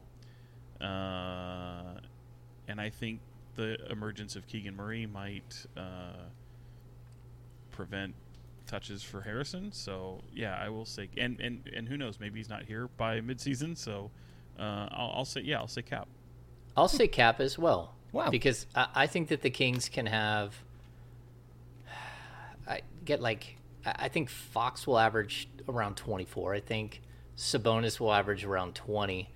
But then I think they're going to have three guys who are right around like 15 points a game. Or maybe even four. I think four guys around, you know, 14, 15, 16 points a game. And Huerter, Monk. I think Monk will actually be a lightning scorer off the bench. Uh, I think Keegan Murray can average 15 a game without any problems, and then I think Harrison can average 15 a game. Um, I just think that there's gonna it's gonna be difficult because those guys are all gonna be taking turns on what night that they're hot and what night that they're not. And I know that that's a lot of points per game that I just described, It but um, but yeah, that's you know that's gonna be your main rotation. Um, they're, they're gonna have an opportunity. I think they'll have you know six guys, seven guys in double figure scoring. Who's your guess for third then? I think it's a coin flip, but I, I think Huerter has a mm-hmm. great shot, and I think Keegan Murray has a great shot. And then I think Monk is going to have unlimited opportunity to score off the bench. They're going to say, go ahead and do what you're going to do. We don't care. So, yeah. Yeah, it's interesting. I, I definitely said I thought it was the easiest one because I thought that was going to be a thought that was going to be a fact with with HB. But I absolutely see it. I, I think that what you guys are pointing out, like Huerter getting more shots up and having more opportunity, I, I think that he could put up a lot better numbers than that kind of 12 that he's plateaued at a little bit um, in Atlanta, like you pointed out earlier, James. So I see it. I think that something Chris Watkins pointed out to me, like there is contract year Harrison Barnes. Like if the issue with HB is he's not getting shots up, is being in a contract year going to motivate him? Like that's really been the frustration with HB, right? Yeah, but like it's Harris. It's Harrison Barnes though. it is, but is there? He's not. He's not that. He's just not that type of personality though. you don't think last uh, big no, ch- paycheck? No, he's not a guy that's going to go out and be like, "I'm going to get mine." He's he's coming off of two of his best seasons ever. Well, it's Like- it's not get mine though, right? It's just like maybe I'm semi open and I'm going to shoot this three rather than only taking them when I'm wide open. No, I think I think he's done enough. To be honest, I think he's done enough to earn his next contract, his final contract, uh, final whatever impactful contract, if you will. I, I just don't see him scoring more. Going in saying I need to score more. Like he's just not that zebra's not changing his stripes. Like he is what he is, and he's he's he plays he plays the role very well. And there's teams that there again. I think it's it's it'll be good. He'll be impactful for a good team. You know, for a good team to be uh, to go out like a like Denver could use him in the worst way. Memphis could use him in the worst way. You know, and if they had somebody like him, that's the type of move that they probably should make. Yeah. Yeah, I, I just I, I look at Harrison too, and I you know the last two seasons he's averaged 16.1, 16.4, but the two seasons before that they he was in the 14s per game. So I, I see him potentially taking a step backwards just because he knows that that's not what's going to get him paid. Like he's already been paid twice, I think even like three times. Um, so you, you got a guy who's looking at this the right way. Like I want to win, and what do I, whatever he needs to do to make that team win. If he comes in with the right attitude, if he's still on the team, uh, and he comes in with the right attitude, then um, I think him taking one or two less shots per game, which sounds like abhorrent for some people. They're like, "Are you kidding me? Take less shots?" But I think he might feel like that would help because if you got guys like Huerter, you've got guys like Keegan Murray that need those shots to sort of get themselves going, even Monk, then you know I think they would be willing to do it. And and by the way, I hope I'm not jumping the gun on one of your questions here, but the guy who I want to see take a rise in scoring is probably see if you guys can. I've probably already given told on myself before. Do you guys know who I want to see the rise in scoring come from? Huerter. Well, no, because I actually I expect that one. The one I the one I want to see Davion. the rise in scoring. No, No, Sabonis. guys- thank you. Sabonis, That guy needs yeah. to be Hmm. more selfish. He needs to be more selfish on the offensive end and get his. I want to see 20, 23 points a game from him.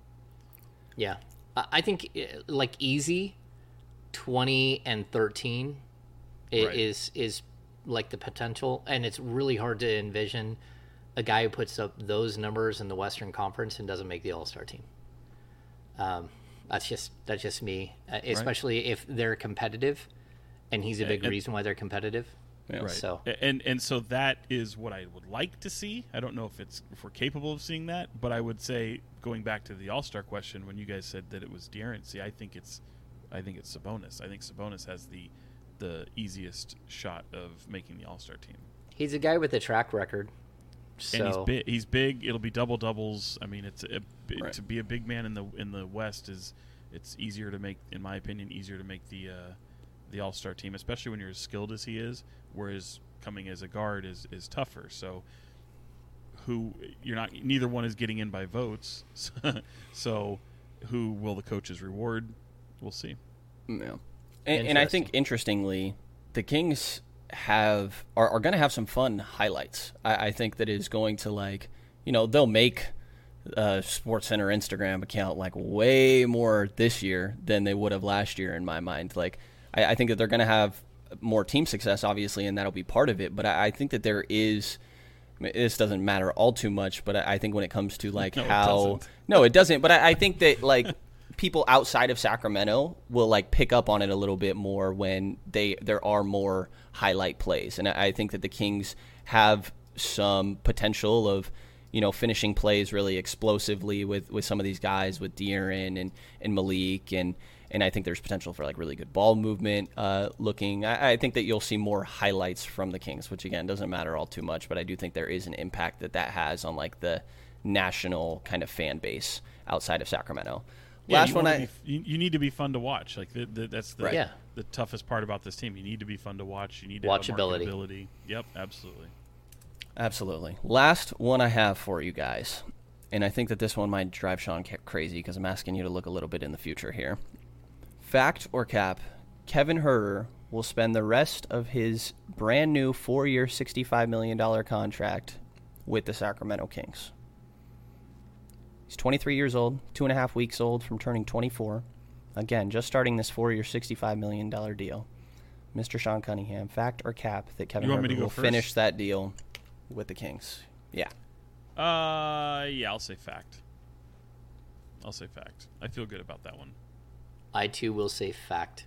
I think he's going to take a huge step, and I think that there are too many options in uh, Atlanta. I think he's going to have an opportunity to get a lot of really wide open looks and be a really solid two way player.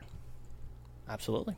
I am uh, going with the same. I, I think that kind of threw that one in for the sake of like, I think that Kevin Huerter is kind of part of this long term core. And maybe if, if he improves even more so, that he kind of cements himself even further into that. Obviously, it's not like an untouchable thing. We never know what sort of trades are going to go on or anything like that. Um, but yeah, I mean, I think that it's definitely encouraging. It's the best get that Monty has this offseason, unless you want to throw Keegan Murray in there as well. But that's all I got for you, fellas. Yeah. I like that. Factor cap? That was fun. Yeah. Yep, there we go. Yeah. And on Huerter too, I like. I just think that there's so much potential there. Like you're right, he fits the where the team is going, for sure. And I just think he's one of those guys that has been underutilized in the past, and we're going to get to see him shine. And I would be shocked if he didn't average 16 to 18 points per game over the next four seasons for the Kings. Most improved player, Kevin Huerter. Ooh. Interesting. Uh, yeah, well, I- it sounds funny, but it it uh, shoot that could be true. That could be Yeah. true. Yeah, interesting. All right. Uh, well, that was fun. Um, I, you know, the dog days of summer, we still put up a 130, I mean, an hour and 30 minute long pod. Um, but good, good stuff, guys. Um, do we have any final thoughts? Brenden, we'll start with you. Final thoughts. Um, should I go to the Sac Republic game on Saturday? Do you like soccer? I've been playing a whole lot of FIFA. I, I love soccer. A lot my, of FIFA. My son what's is a, is really good at FIFA. That that's a. oh, I just got caught because I actually like FIFA. I like playing FIFA too. It's fun on the video. I, I but I'm not a soccer guy. But that being said, I think you can have a lot of fun at a Sac Republic game. It, it's as much fun as you had with the River Cats and enjoying that. Uh, I think you can enjoy the if you because you've never been right. You've never been to a Never. Match. I was So- there for a concert one time, uh, but that's the only time I've even been to was the field. It was a Quinn. Uh, what it's like XCI. It's like 19 something. I don't know. Okay. I don't know Uh, what that means. Any of that. Yeah, he. it's okay, James. I'll, I'll, I'll show you later. Are Uh, you familiar, Sean?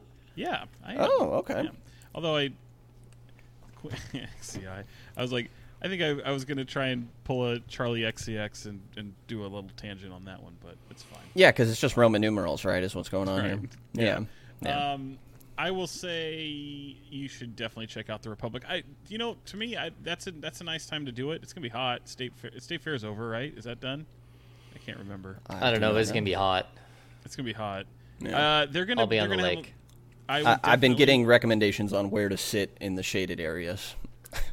When they when they play uh, what's coming up in September when they're playing or, in Orlando for that Lamar Hunt Championship. Definitely watch that. I know it's not here in Sacramento, but definitely watch that because uh, that's that's some history right there. That would Yeah, be, I'm all over that. Incredible. Yeah. Yeah. Sweet. Uh, Sean, do you have any final thoughts? I think I'm gonna go see Nope tonight. Uh, I've been putting it off far too much, and it's the uh, Jordan Peele Yeah. uh, little horror movie there. So I E- either you love it or you hate it. That's what I've heard. Really? Yeah, yeah. Like there, there is no middle ground. Either you're a huge fan or you think it's horrible. So, Oh, okay. um, okay. yeah, we actually ended up uh, buying on our Vudu account the uh, the last two, what us and what's the other one? Um, Oh, Get Out. oh yeah, Get Out, and then what's the other one? Us. Okay, yeah, I liked Us a lot. I, I think I liked Us almost. I mean, I like Get Out too, but I, I think I liked Us a little bit more just because of how freaking crazy it was. I mean, Get Out's crazy too, but like Yeah, Us is just sadistically weird, man. It's just weird. It's just weird Yeah. yeah. It's got a Very creative. yeah he's. I love the fact where you can have these creative. Like it's so hard to be creative and have something that hasn't been done before, especially in movies and, um, you know. Yeah, I he really seems liked heavily. Uh, was it beloved? Toni Morrison is that the the book? He seems Mm-hmm. yeah. heavily influenced by that, like sort of the automatronic, the the something else, the like replica human um, type world, which is which is interesting. Um, yeah, it's good stuff. Did, Uh, Brenden, what movie? What's the last movie you saw? Are you gonna go see one? Gotta Uh, this in 'cause I know people hate. This. Next movie I watch will be uh, Godfather 2.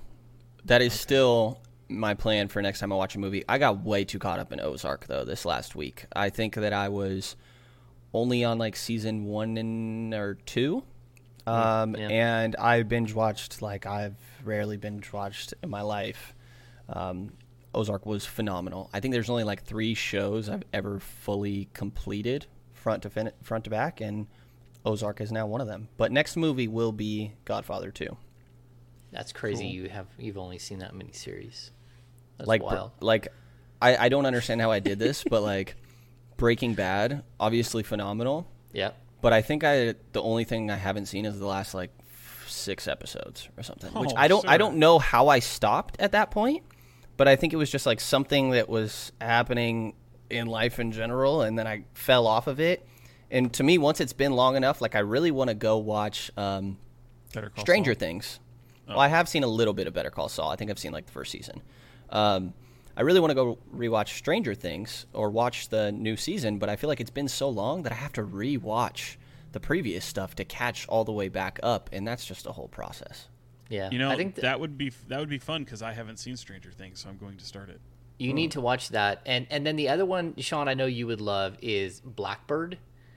On uh, it's on Apple. It's um, what is this? Taron, um, who's a Oh, now Oh. we'll be in suspense forever. Yeah, he's not allowed to talk Frozen about again. Blackbird. He should know He's better. either going to say Taran Killam from SNL, who I love. He used to be on SNL. Nope. Go ahead. James is back. yeah yeah uh, Is it Blackbird Taron right? Killam? I Yeah, don't know. that- I, I haven't. Oh, okay, so Blackbird. i who's the dude from uh, the Kingsman? Oh, Egerton. Egerton. Yeah, yeah, yeah. Yeah, yeah. Oh, it's it's absolutely like enthralling. Yeah. So I, I've been watching. The final comes out. I think it's only a six part series, and the final one comes out um, on Friday. So you guys should binge watch that. It's good stuff. Taron Egerton is the one that did uh, Rocket Man. Yeah, yeah, yeah, yeah. Um, yeah, he's he's John good. Stuff. Rocket Man's Elton John, Brenden. So Elton John is a singer from the oh yeah, Piano player. 1970s, 80s, 90s. if you see Almost Hmm. Famous, you'll see you'll hear his hit "Tiny Dancer," and it's fantastic. As well sound as familiar. as well as uh, Mona Lisa's and Mad Hatter's, which is a phenomenal song that most people. It's a deep cut. Most people don't know that one. Eh, Did you uh, did you see him in concert? Oh yeah, Yeah, I yeah, took- I yeah. took my grandmother. Man, that was that was a lot of fun. That was he's Oh, actually amazing. so we were we were approaching Levi's Stadium and uh, on Tuesday, and they have a big banner. Uh, Elton John's going to be there, and I was like, damn, I should. That would be. I don't know that It's I could see him in a stadium though, but it's like his, yeah, man, it's expensive. And then after watching him, like I know this sounds ridiculous, but every time I think of him, I think of him driving his piano like up and down the aisles of the grocery store. You know, like Oh, one of like the, the commercial. well, I have one of just like you see him. He's on his piano. All of a sudden, his piano starts moving all the way across stage. But it's almost like if you saw him, it's his version of a Lark motor scooter, like or one of the baskets, the driving baskets at the grocery store. I just see him like everywhere he goes, he's driving a piano and like grabbing stuff off the shelf and just putting it on the piano. That I don't know why it makes me think that, but just the way that he moved on stage, just it was funny. And I was like, hey, look at that. He looks like a little old, a, a little strange character on a on a Lark motor scooter. Is Elton John the banner in Golden One? No, huh? Oh, Jesus Who is Christ, it? man, that's no, I Paul just forget who it is. I know who Paul McCartney. McCartney is. I just forgot who it was up there. We were both at that concert too. Um, We yeah. were sitting very, very kind of a section from apart from each other. We were yeah, just, like, yeah, we could wave at each other. Yeah, yeah. I put that. my feet up on the rail. It was great. I dropped my phone. Like the you player did. entrance, I dropped my phone, and the security guards, it, it for somehow it didn't break, and they threw it You do back up this to a me. lot. You do this a lot. Yeah, yeah, wild. awesome. All Final right, thoughts, well, James. Uh, final thoughts. Um, yeah, uh, like I don't know if I would go to a Rivercats game. It's too hot. Stay cool, people. Um, I, you know, I I need to call and get solar on my house because my electrical bill, uh, because we're all locked in the house now because we all work from home for the most part. Um, yeah, like uh, stay cool this weekend. It's going to be another scorcher, and I mean, my watch right now says it's 99 where I'm at, which means it's 105 in Sacramento. Um, eesh, that's brutal. So uh, that's a good way of me saying I'll be on a boat. Sorry, us too. One of the two, yeah.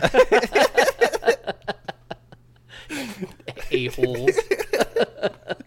One of my two. Well, you guys are both welcome to come up, and we can boat and barbecue on Sunday.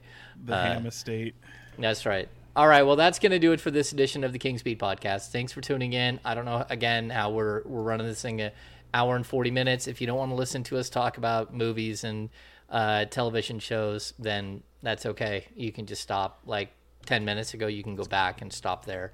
Um, but it's too late now.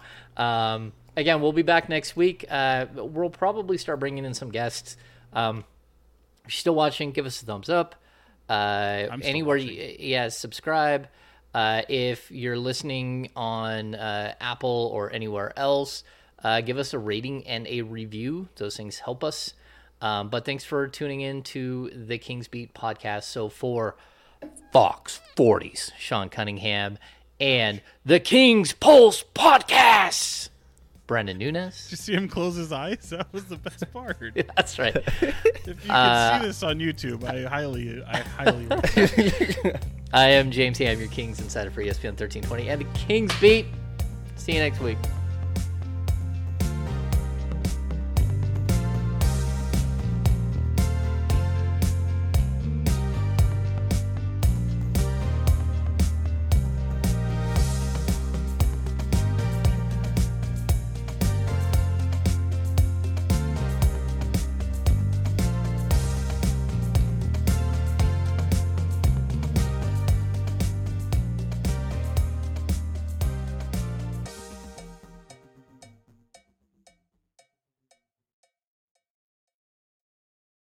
For the ones who work hard to ensure their crew can always go the extra mile, and the ones who get in early so everyone can go home on time, there's Grainger, offering professional grade supplies backed by product experts so you can quickly and easily find what you need.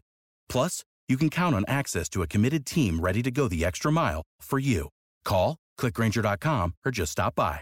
Grainger, for the ones who get it done.